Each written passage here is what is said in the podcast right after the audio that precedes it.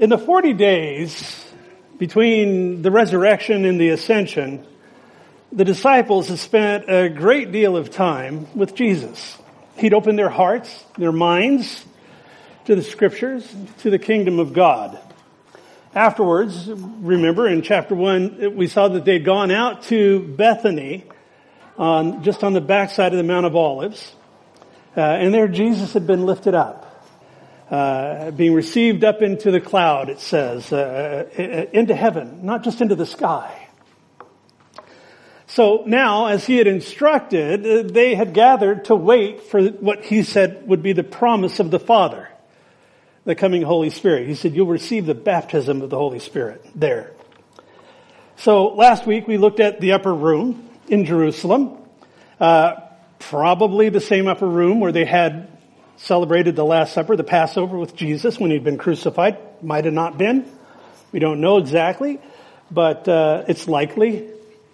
Uh, and that's where Jesus and his disciples, or his disciples had been staying, and they had gathered with a, a bunch of other people. Remember we looked at that with men and women, the mother of Jesus and all, about 120 people. So while they were there in the upper room, Peter, quoting the Psalms, said that they needed to appoint a replacement for Judas. Now, last week we looked at that, at the thought, and, and into interpretation here.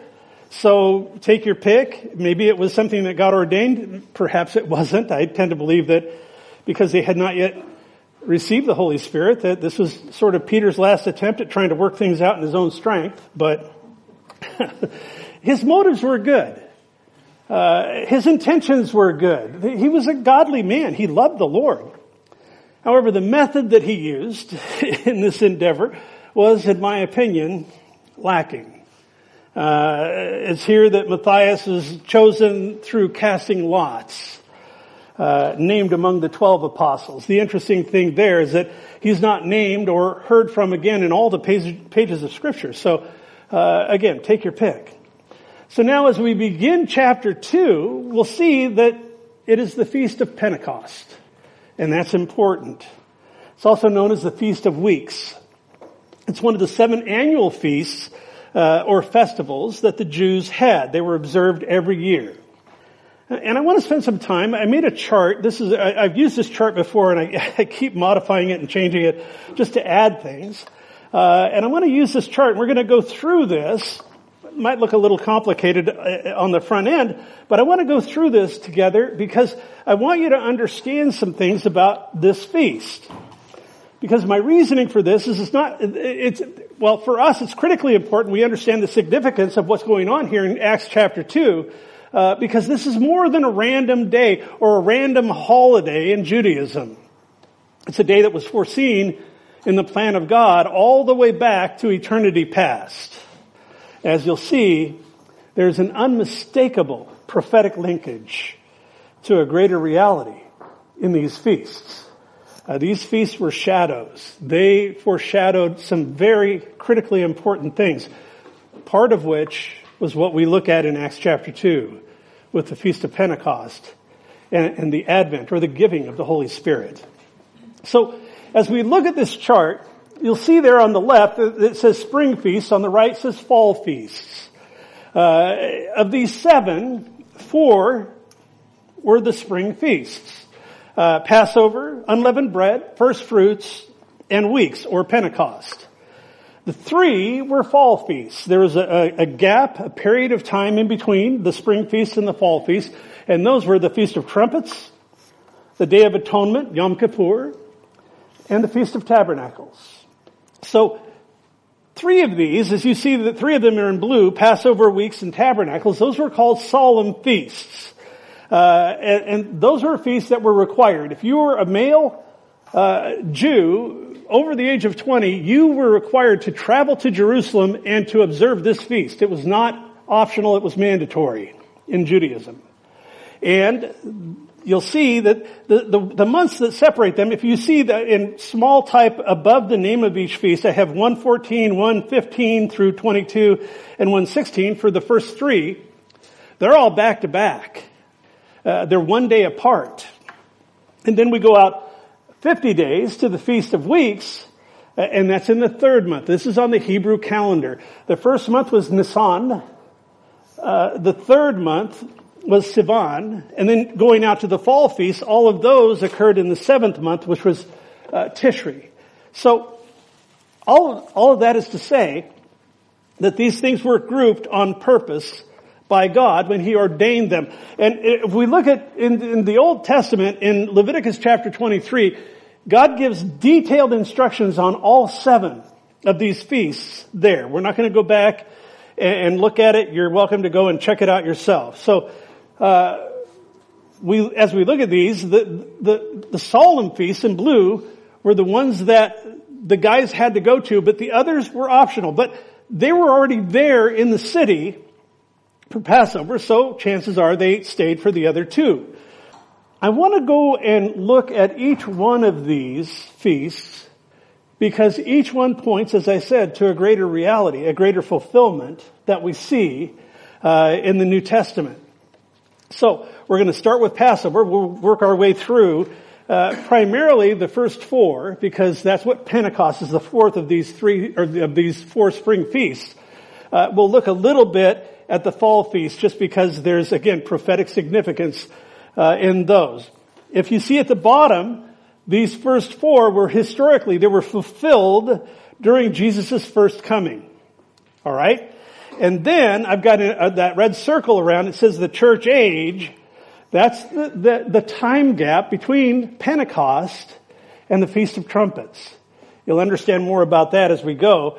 And then these last three, trumpets, atonement, and tabernacles, are yet to be fulfilled.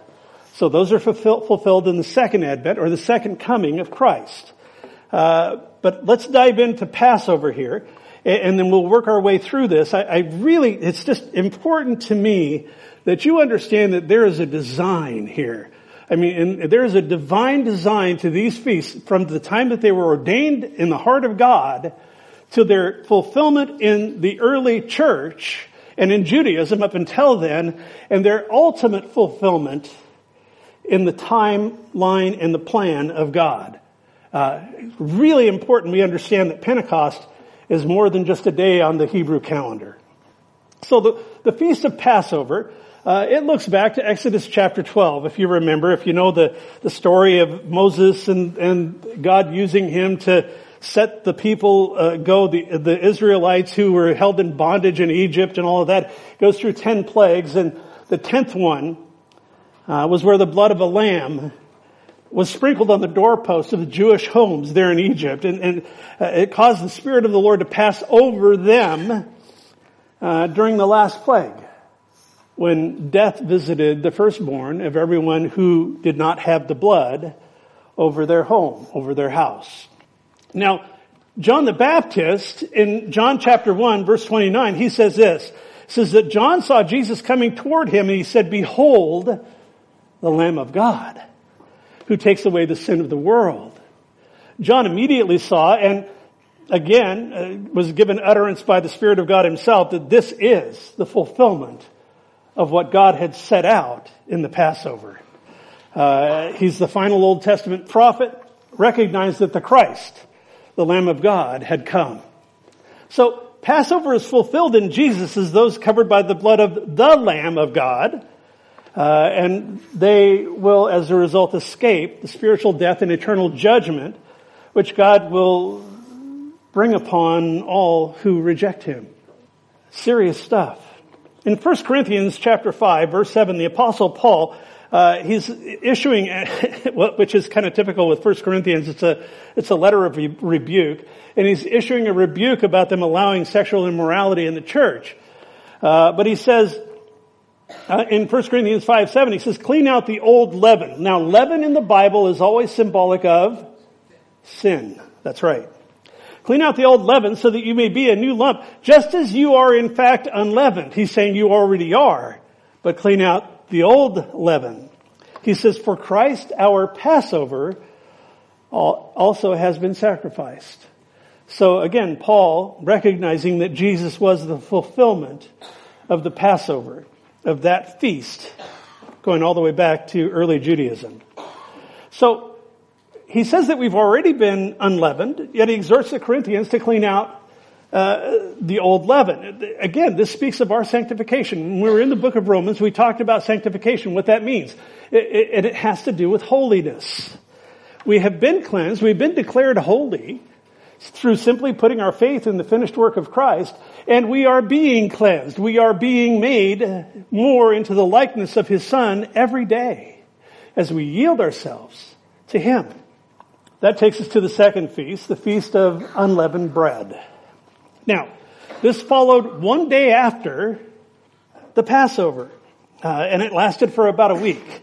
Uh, during that time, the Jews didn't eat any bread with yeast in it, with leaven. It was the Feast of Unleavened Bread. And they did this in remembrance of their haste in preparing to depart from Egypt. Remember, the Pharaoh was after them and they said, we gotta go now. And so they, they took their bread that had not yet risen and all of that. And so it, they did this to commemorate their needing to leave in a hurry. They're needing to leave hastily from the land of Egypt. So continuing in 1 Corinthians 5 in verse 8, uh, Paul continues, he says, therefore let's celebrate the feast, not with old leaven, nor with the leaven of malice and wickedness, but with the unleavened bread of sincerity and truth. Again, uh, after Jesus, our Passover, died on the cross, we're told that his body uh, had to be hastily prepared to be put into the tomb. This is totally a fulfillment of what we're seeing in this feast. Uh, Joseph of Arimathea, remember he went to Pilate, he said, give me the body and, you know, sunset is coming, all of that. Uh, and, and he needed to get that done, to get his body down from the cross and get him into the tomb in a hurry because they couldn't work once the sun had set. Because Sabbath would be upon them and guess what feast would begin? The Feast of Unleavened Bread. So, unleavened bread also speaks of Jesus' sinless humanity. We're told in the Bible that he was tempted in all ways, even as we are, and yet without sin. Second Corinthians tells us that he became sin, that we could become the righteousness of God in him. In John chapter 12, there's an interesting passage there. Uh, a, a, group of Greeks had come to see Jesus, and they went to his disciples, and uh, one disciple went to another disciple who went to Jesus, and they kind of worked their way up the line, I guess. And, and Jesus, perceiving why they had come and why they wanted to talk with him, uh, it says in, in John 12, 23 that Jesus answered them saying, the hour has come for the Son of Man to be glorified. Most assuredly, I say to you, unless a grain of wheat falls into the ground and dies, it remains alone. But if it dies, it produces much grain. So Jesus' body now would be in the grave during the first days of this feast, like a kernel of wheat planted, waiting to burst forth as the bread of life. Fascinating. The third feast we see here first fruits. Now this occurred two days after Passover and was a celebration uh, of the first harvest of the season. A lot of these feasts had ties, yeah, they had significant ties back to Israel's history, but they also had ties to the agricultural uh, aspect of what was going on in their day. They were an agrarian society and they had these feasts set up that they celebrated different aspects of the harvest. So, uh, it was a day of thanksgiving. First fruits was a day of thanksgiving to God because of His provision, His abundant provision. But it was also a day of expectation. And I think that that's, that's worth looking at, of looking forward to the harvest to come. Romans 6 4 says, Therefore we were buried with him through baptism into death, that just as Christ was raised from the dead by the glory of the Father, even so we also should walk in newness of life. So, Quick recap, Passover looked forward to Christ's death. Jesus was crucified at Passover. Unleavened bread looked forward to the removal of sin that's symbolized in our burial with Him. Jesus was in the tomb during the feast of unleavened bread. And now first fruits look forward to Christ's resurrection and our new life in Him. Jesus' resurrection occurred on the same day as the feast of first fruits. Uh, in 1 Corinthians, Paul tells us in, in 1 Corinthians 15 that Christ's resurrection is the first fruits of those who are asleep. Asleep being a euphemism for physical death. So I know I'm moving rapidly through this, but I want you to catch the significance. It, it will get more significant as we go, uh, because the resurrection marks the certainty that we who believe will rise from the dead on the last day. I mean, that's why as we're looking at celebrating the resurrection next month, why it's so important. The Feast of Fruit, First Fruits also points to a new quality of life that we as believers would have in Christ. Uh, we'll get to that as we look at the text this morning. But because he rose from the dead, understand that the power of sin in our lives is broken. Yes, through the work he did on the cross, the penalty for sin was paid when he rose from the dead, now signifying that his sacrifice had been acceptable to the Father. Death couldn't hold him. Now the power of sin is broken. So the penalty for sin has been paid. The power of sin can now be broken in our lives. We look forward to the day when we're with him, where the presence of sin is no longer. In this life, we still deal with that. The point is, is that in Romans 6.11, Paul says that we can now, by the power of the Holy Spirit, reckon ourselves dead to sin, uh, alive to Christ. So the fourth, the fourth of these feasts that I want to look at as we work our way through the chart, and the day that we're looking at in Acts chapter 2, is the Feast of Pentecost, or the Feast of Weeks. Now, this feast, it, it didn't have a set day. The other three did. A set calendar day. This feast, it, it had a set day, but that day was established by the last feast. Uh, it occurred 50 days after the beginning of the Feast of First Fruits. Now, uh, the Feast of Weeks, it's called Shavuot. Uh, hard for me to pronounce Hebrew. But it occurred the first day after the seventh Sabbath after the Feast of First Fruits. That was the, the prescription that God gave there in Leviticus 23. Uh, that's why it's called Pentecost. It's 50 days. It's seven, it's a week of Sabbath, seven Sabbaths, seven weeks, and one day. 50 days. Uh, in Luke, er, Leviticus 23, he says you'll count 50 days to the day after the seventh Sabbath. Then you shall offer a new grain offering to the Lord. So, this feast in itself was significant in two ways. First, it had an historical significance. It commemorated the giving of the law to Moses there on Mount Sinai. But it also had an agricultural significance because the agricultural focus of this festival was gratitude to God for the harvest. Interesting.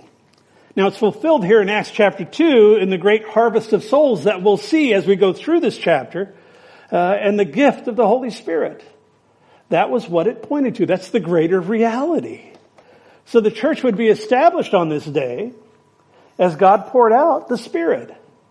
Now both Jew and Gentile from this point forward would be brought into the kingdom beginning at Pentecost and then throughout the church age as we see the church age illustrated there between weeks and trumpets on the chart. So I want to look at this from a little bit different point of view, let's look at it from a covenant point of view. You know what a covenant is? It's a contract. Uh, the, the Old Testament is the Old Covenant. It's Testament, contract, covenant. That's essentially the same word. They're synonymous terms. The New Testament is the new contract, the new covenant, the New Testament. So the Old Covenant law uh, was inaugurated through the blood of a lamb on a doorpost in Egypt. The new covenant, grace, was inaugurated through the blood of the Lamb on a cross at Calvary. Passing through the Red Sea, the Jews would be baptized into Moses as they left Egypt behind. This pointed to the greater reality which would be fulfilled through the resurrection of Christ. Baptism is now a symbol of being baptized into His death. That's why we immerse. And then raised to newness of life. Fifty days out from their deliverance from Egypt, the old covenant would be ratified through Moses bringing the tablets of the law down Mount Sinai. When Moses came down with the tablets, he found the people worshiping a golden cow. Didn't work out well for them. The golden calf. They'd torn their rings off and, and thrown them all. Aaron, I love Aaron's response. Oh, we just threw the golden and this calf popped out. totally passed the buck. Anyway, as a result, Moses instructed the Levites to take their swords and go throughout the camp and dispatch the ones who were responsible. Not a good day. In Exodus 32, 28, we read, So the sons of Levi did according to the word of Moses, and about 3,000 men of the people fell that day. 3,000 died. 50 days out from man's deliverance from the world, 50 days out from the sacrifice of Christ, the new covenant would be ratified through the Holy Spirit coming down on Mount Zion. The old covenant, God comes down on Mount Sinai, and the new covenant, He comes down on Mount Zion. Whole different approach. As we'll see later in this chapter, the church will be birthed as Peter, now filled with the Holy Spirit, preaches the gospel to the people. In Acts 2.42, which we will not get anywhere near today, but we'll cover it, says those who, then those who gladly received his word were baptized, and that day about 3,000 souls were added to them. Old covenant, 3,000 die.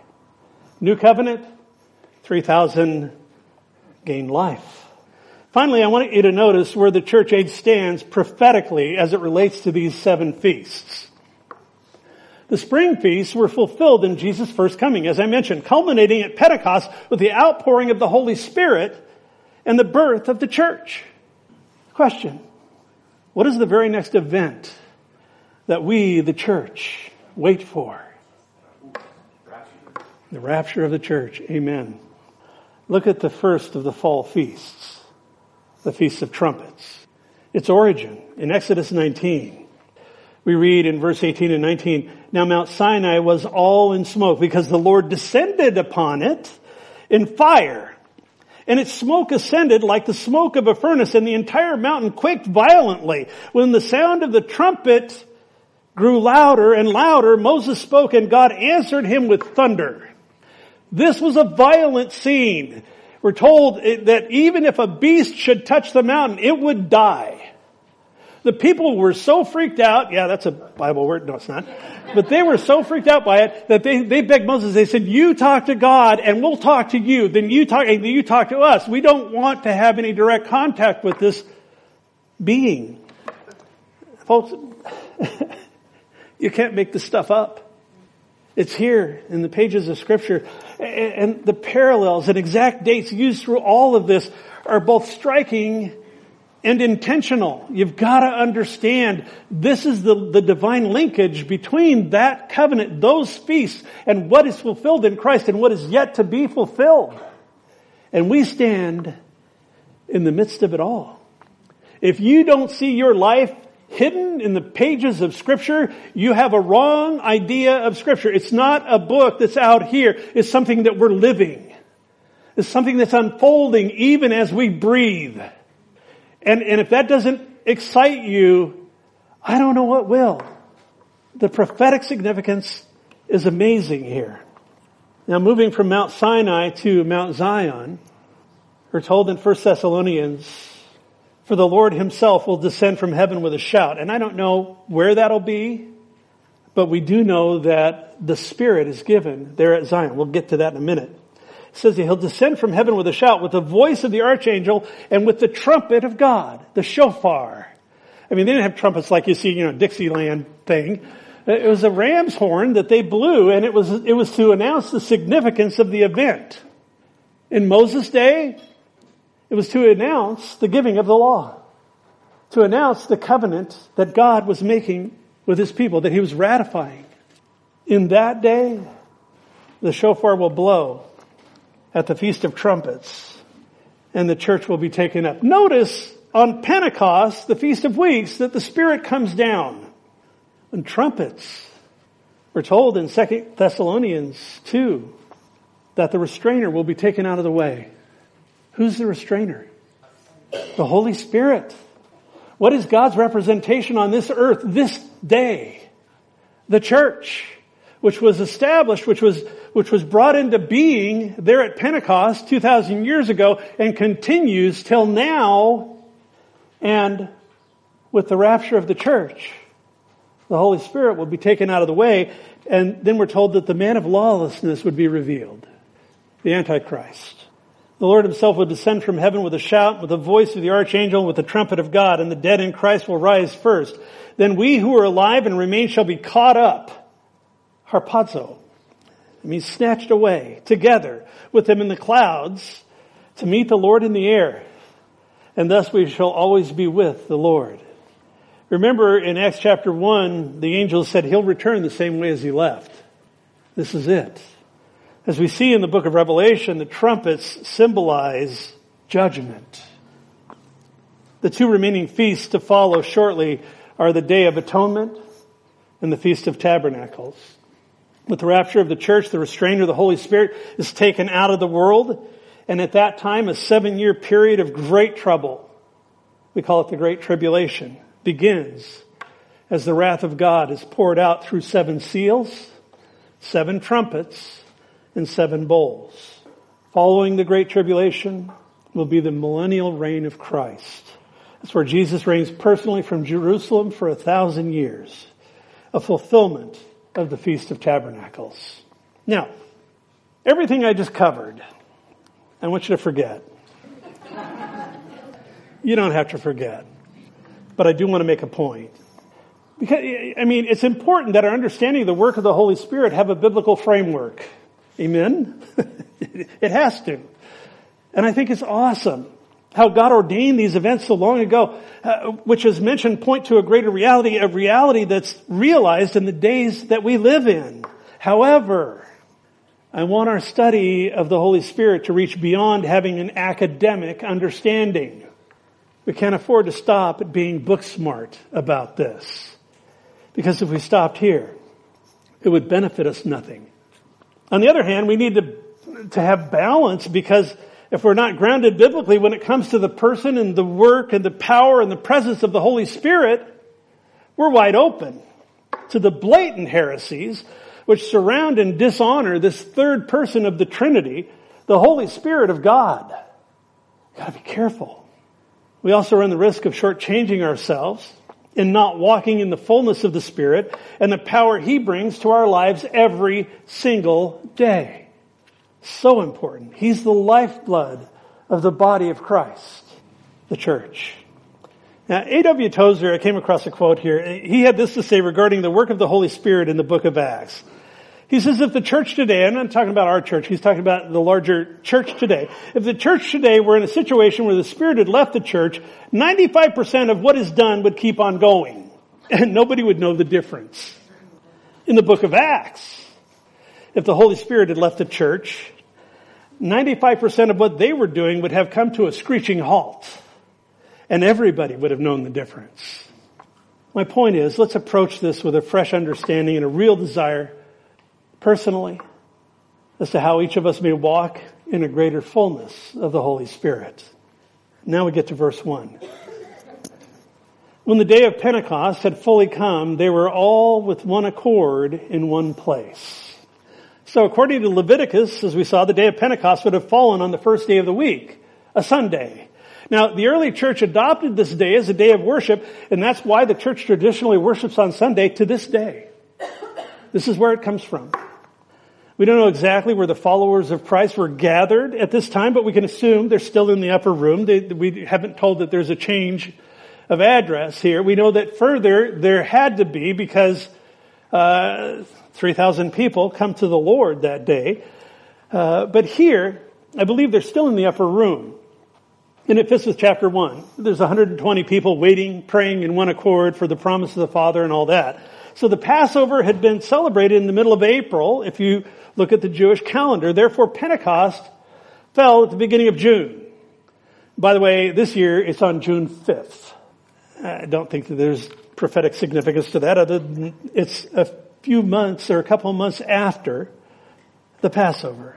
So my point is, at this time, the traveling conditions in, in, the empire for people that were traveling from different parts of the empire would be really good. This is getting into the dry season. It's not balmy hot like it is in July and August.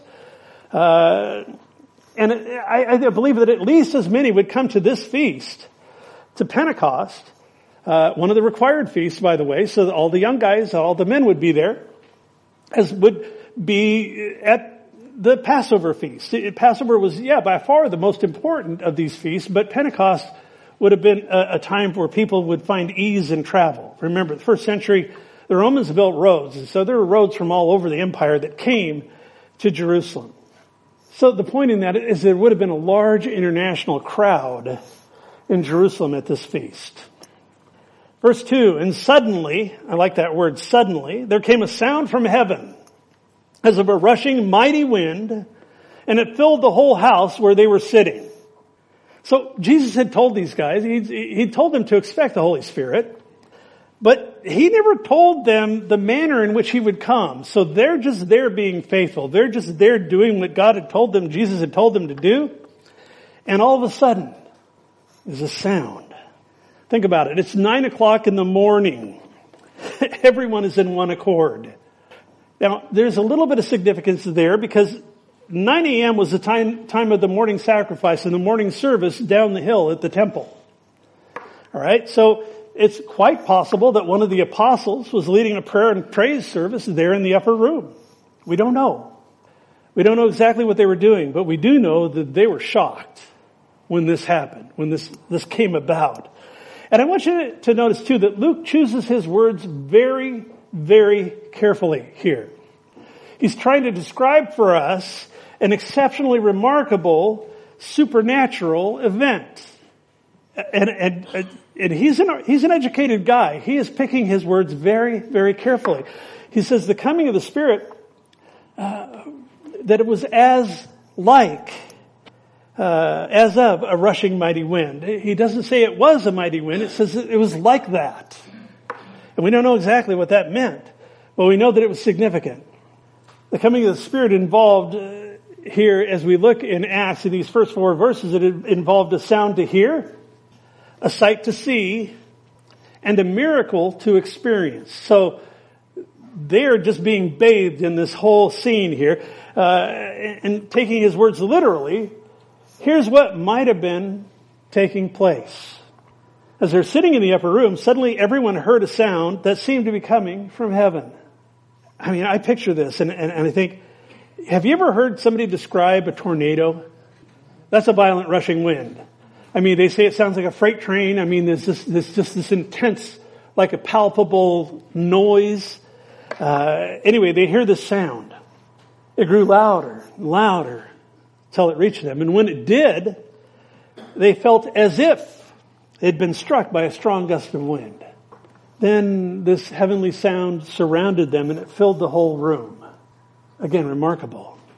They had no way of knowing what they heard. Uh, we don't know if it was music or singing or angelic praise or the voice of God himself. We have no idea.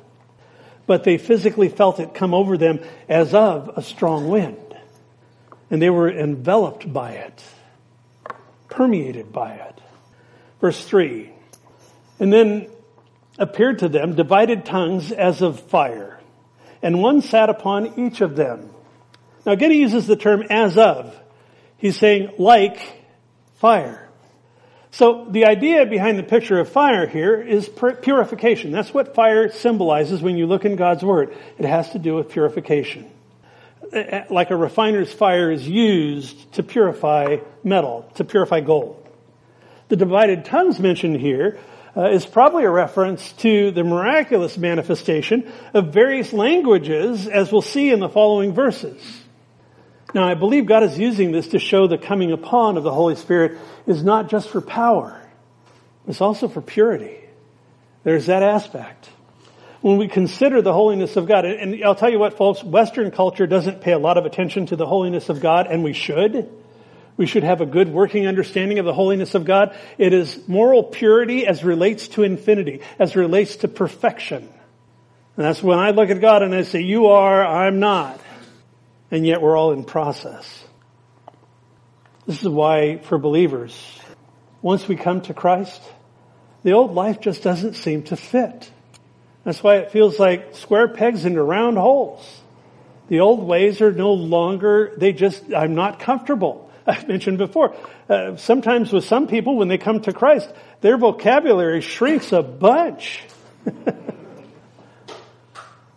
it's because this purity, the holy, he's called the Holy Spirit for a reason. God works in us through the Holy Spirit a personal desire, and, and, I, and, and I invite you, check your heart for personal, practical holiness, to live well, to live, to, as John says in 1 John, to walk in the light as he is in the light. If that's not the case in your life, repent. Change your mind. If you're living carnally, if you're seeing how close to the edge you can live without slipping over, you're not living the way that's talked about here. Now, when he uses the term that this divided tongue of fire and, and one sat upon each of them, the, the term sat here in verse three, it's a forceful word in the original. It seems insignificant, but it really is very significant to understanding this verse because it denotes permanence or completeness. In other words, it permanently sat, it fixed upon each one of them. In other words, the Holy Spirit coming upon someone brings a very real, permanent, complete change from within. It's also interesting to note that in the Old Covenant, the Holy Spirit rested upon the nation of Israel. In the New Covenant, the relationship has changed. It's from a group to a group of individuals. The Holy Spirit rests upon each one of these people individually. The tongues of fire sat upon each of them. And that's significant. What that tells me is this is personal. It's very personal.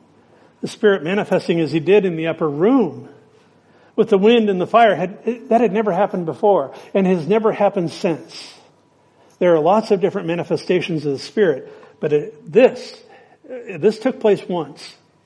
Verse 4, they were all filled with the Holy Spirit, began to speak with other tongues as the Spirit gave them utterance. So in verse 2, they hear the Spirit coming upon them. In verse 3, they see the Spirit coming upon them. In verse 4, they experience the Spirit coming upon them as they're now filled with the Holy Spirit of God. Now comes the equipping. Now comes the power. Now come the gifts. Now comes the boldness to be witnesses, the ones whom Jesus had called them to be. Remember, this is an equipping. This isn't just so that we can get up and have the Holy Ghost talent show, guys. I see lots of that out there in the media and in, junk, spiritual junk food. But this is for power and this is for a purpose. It's for God's purposes to be worked out in our lives so that we can effectively serve Him in a moment in time. This is the birth of the church. In a moment of time, the ecclesia, that's the Greek word for the called out ones, the set apart ones, the church of Jesus Christ is born. So imagine with me being there in the room with these men and women as they begin to speak with other languages and they have perfect understanding of one another. Another thing, uh, just a side note, remember the Tower of Babel?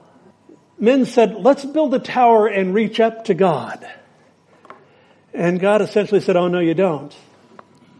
And he foiled their attempts by confounding their languages, confusing. They could not understand one another, so they quit. Look at what's happening here. Instead of reaching up to God, God is reaching down to man. And he's unifying their languages so that they now in one accord can move forward. Powerful, powerful stuff. Now remember too, we're told in chapter one that Mary, the mother of Jesus, was there. I mean, she's there at Pentecost for this. What do you think was going on in her mom's heart? Ladies? I mean, I, I just think about this and I think, you know, she treasured all those things up in her heart when the angel first visited her and then she knew as she saw her son grow, she knew that she had been blessed with the Messiah as a son. She had seen him go off to the tomb and, and, and hang on the cross, the whole deal. And now, and now, she witnesses this miraculous event. And I think in her heart of hearts, she knows what's going on. There's something that, that is so strikingly beautiful in this. Now, as everyday men and women, just like you and I, are filled, filled with the Holy Spirit. Now, also, I, I want to be careful with terminologies here and spend a minute talking about that. I've spoken about the Holy Spirit's ministry being that of being with and then in and then upon, and that's true. Uh, the, I, we spent some time in the scripture searching those out. Now the main reason for that is to give uh, biblical clarity to different aspects of the Spirit's work in a person's life.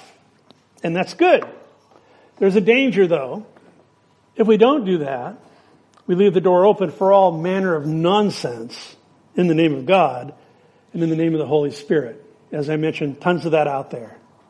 On the other hand, the danger in doing that comes when a person drifts into dogma if we start getting hung up on the terminologies that we're talking about here. One can become dogmatic in trying to make every event or manifestation of the Spirit fit into a tidy little box.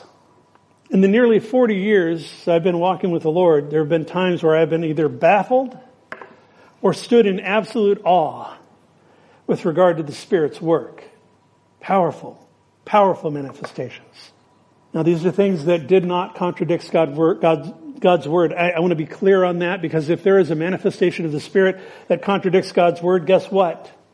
It's very likely, probably, is the work of the great imitator. Satan can duplicate anything except he can't impart life, which is the chief purpose of the Holy Spirit being given being born again of the Spirit.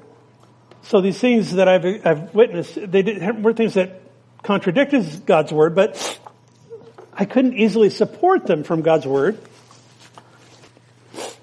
Something was coming about in my life or in the life of another. Understand, I am not advocating unscriptural practices of the Spirit's work here. God forbid. God forbid. The Lord knows there's plenty of that going around. I'm simply saying let God be God when it comes to the work and the ministry of the Holy Spirit. Enough said. So it's important to understand that the Holy Spirit reveals himself to sinful man. He does that, but he does not indwell sinful man. That's not possible. You need to be a cleansed vessel for the Spirit to come in. That's why one must be born again.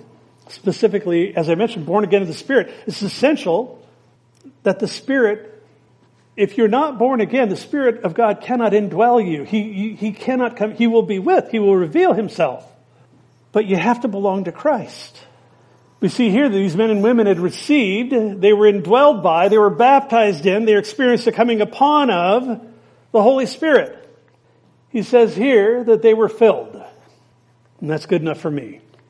Again, we can, we can try to get, I, I, look at the way that these things are put forth in God's Word, and, and they're not contradictions, they're just different ways to describe similar events. That's why I caution, don't get hung up on terminology. From here forward, they, as well as the church in general, would be utterly reliant upon the Spirit's work. That's the point. What about you? There have been many times in my life where I have prayed specifically for a fresh filling of the Holy Spirit. Perhaps you're feeling powerless this morning. Perhaps you're not sensing the Lord's presence as you once did. Perhaps you have a great need to see God move in some specific way. Perhaps you've never received the Holy Spirit because you've never given your life to Christ.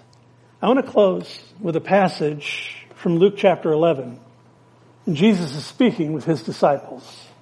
In Luke 11 verses 9 through 13, we read this.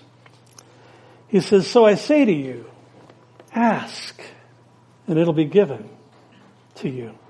Seek, you'll find. Knock, it'll be open to you.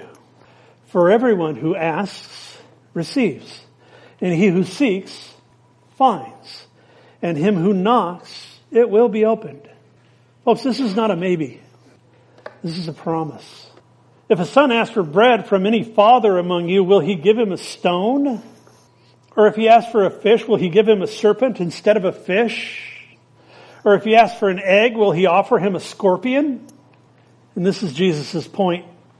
He says, if you then, being evil, know how to give good gifts to your children, how much more will your heavenly Father give the Holy Spirit to those who ask him? Folks, if you are sensing a lack of the power of God, the power of the Holy Spirit in your life, what Jesus says here is there's an easy remedy for that. Ask. Ask for a fresh baptism, a fresh filling. Again, I don't want to get hung up on the terminologies here, but ask the Lord to fill you afresh. And I guarantee you, based on the Word of God, He will do it. I love the fact that He knows who we are. He says it's not based on you, you're evil. it's based on my Father in heaven. He's not. He's holy and he'll give the Holy Spirit to those who ask. Awesome. Wonderful blessing, wonderful promise. You see, because there's God's part, giving the Holy Spirit. There's our part, walking deliberately, willfully, choosing to walk in the power of the Spirit. Again, I, I caution, don't get hung up on terminologies, but I do want to stress, I'm not talking about getting into goofy stuff here there's so much that's done in the name of God that, and I don't want to spend, I don't want to give the enemy a lot of airtime on that. I give him enough as it is just because there's so much that's pervasive out there in the church in general. And yet the beauty of the Spirit's indwelling, the beauty of the Spirit's coming upon, the beauty of the Spirit's empowering a person to live is such a blessing. Don't miss it because you're fearful. Don't miss it. I, you know, I Folks, I will tell you, I remember when I was in Bible college, we had a worship service every Sunday night. We'd had our nose, noses stuck in the Word all week, every day, every night. I mean, it was a very intense time in my life as far as study and all that goes. And so Sunday night, we just set it aside. We said, you know what? We're not opening the books. We're just going to worship. And those are some of the most beautiful worship services.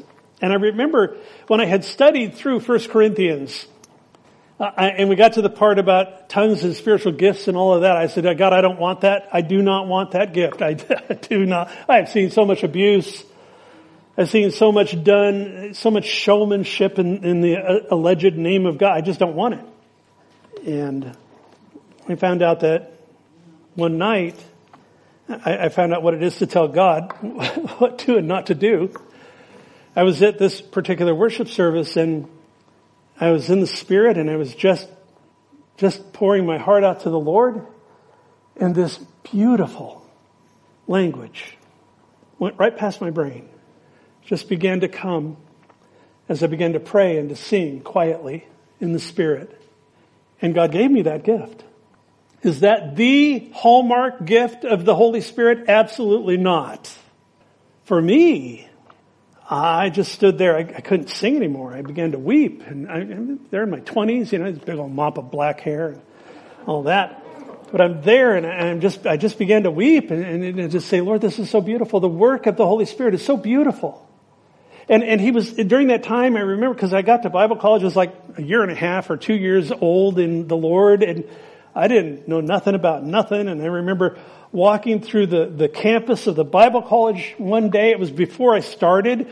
There was snow on the ground and the campus was empty. It was before the semester started. And I was praying, Lord, what am I doing here?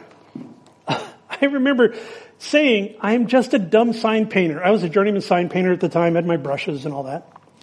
And at 10 years old, I had picked up a Bible in my bedroom and I tried to read it. I still, in my mind's eye, I still see in my 10 year old mind going, I don't understand this. And I prayed right there in my bedroom that day. I said, God, I gotta under, I don't know what this says. I can't understand it, but I know somehow it's important. Please help me to understand this. And in that parking lot of that Bible college that day at 28 years old, whatever it was, when I said, God, what am I doing here? He brought that scene back to my mind. And the Spirit of God confirmed to my heart I'm answering your prayer from 18 years ago. And I've got you here because I want, by my Holy Spirit, to open my word to you. Again, I look at the ministry of the Holy Spirit, gang, and it's not, it's not a show. He is to be revered, respected deeply. And his work is intensely personal. I'll bet every person that was in that room that day left changed. He's no different today. As we stand here, as we sit here this morning, and we are past the Feast of Pentecost, and we're waiting for the Feast of Trumpets, we live in a time that's so exciting. I believe that we're bumping right up against it. I personally do. The birth pains, the signs are real, they're there, and they're multiple. Be filled with the Holy Spirit. If you want a fresh filling of the Holy Spirit, come afterwards. Rick or Harvey or I will pray for you to receive a fresh filling of the Holy Spirit. Don't walk out of here without being empowered for your life. Don't be fearful. Nobody's going to do some weird thing. We pray, God moves. That's how it works. Let's pray. Father, I, I pray for each one here and also each one within the sound of my voice, those are, that are watching online and pray, Father, that by your Holy Spirit, come, fall upon this place, fall upon each heart, issue forth with power in our lives. Lord, we don't just want you, we need you. Open your word to our hearts, to our lives. Give us the ability to understand it. Open our hearts to you. And Lord, for those that don't know you, that don't have a personal relationship, let today be the day. Let it be the day where they open themselves to Jesus dying on that cross personally for them. And as a result of now being a cleansed vessel, prepared for you to come in, take up residence in their heart. So Father, we're just grateful this morning. We're grateful for your word. We're grateful for the book of Acts and how you're speaking to us, how you're instructing us from it. We're grateful, Lord, as we look all the way back at these seven feasts in Israel and we see the significance prophetically. We see the significance in our lives, how that applies, those truths apply to us here and now. We're grateful, Lord, for your work. We're grateful that you've given us this place to gather and to come and to see to it that Jesus, the name of Jesus, is lifted up. We pray now that you would receive our worship. In Jesus' name, amen.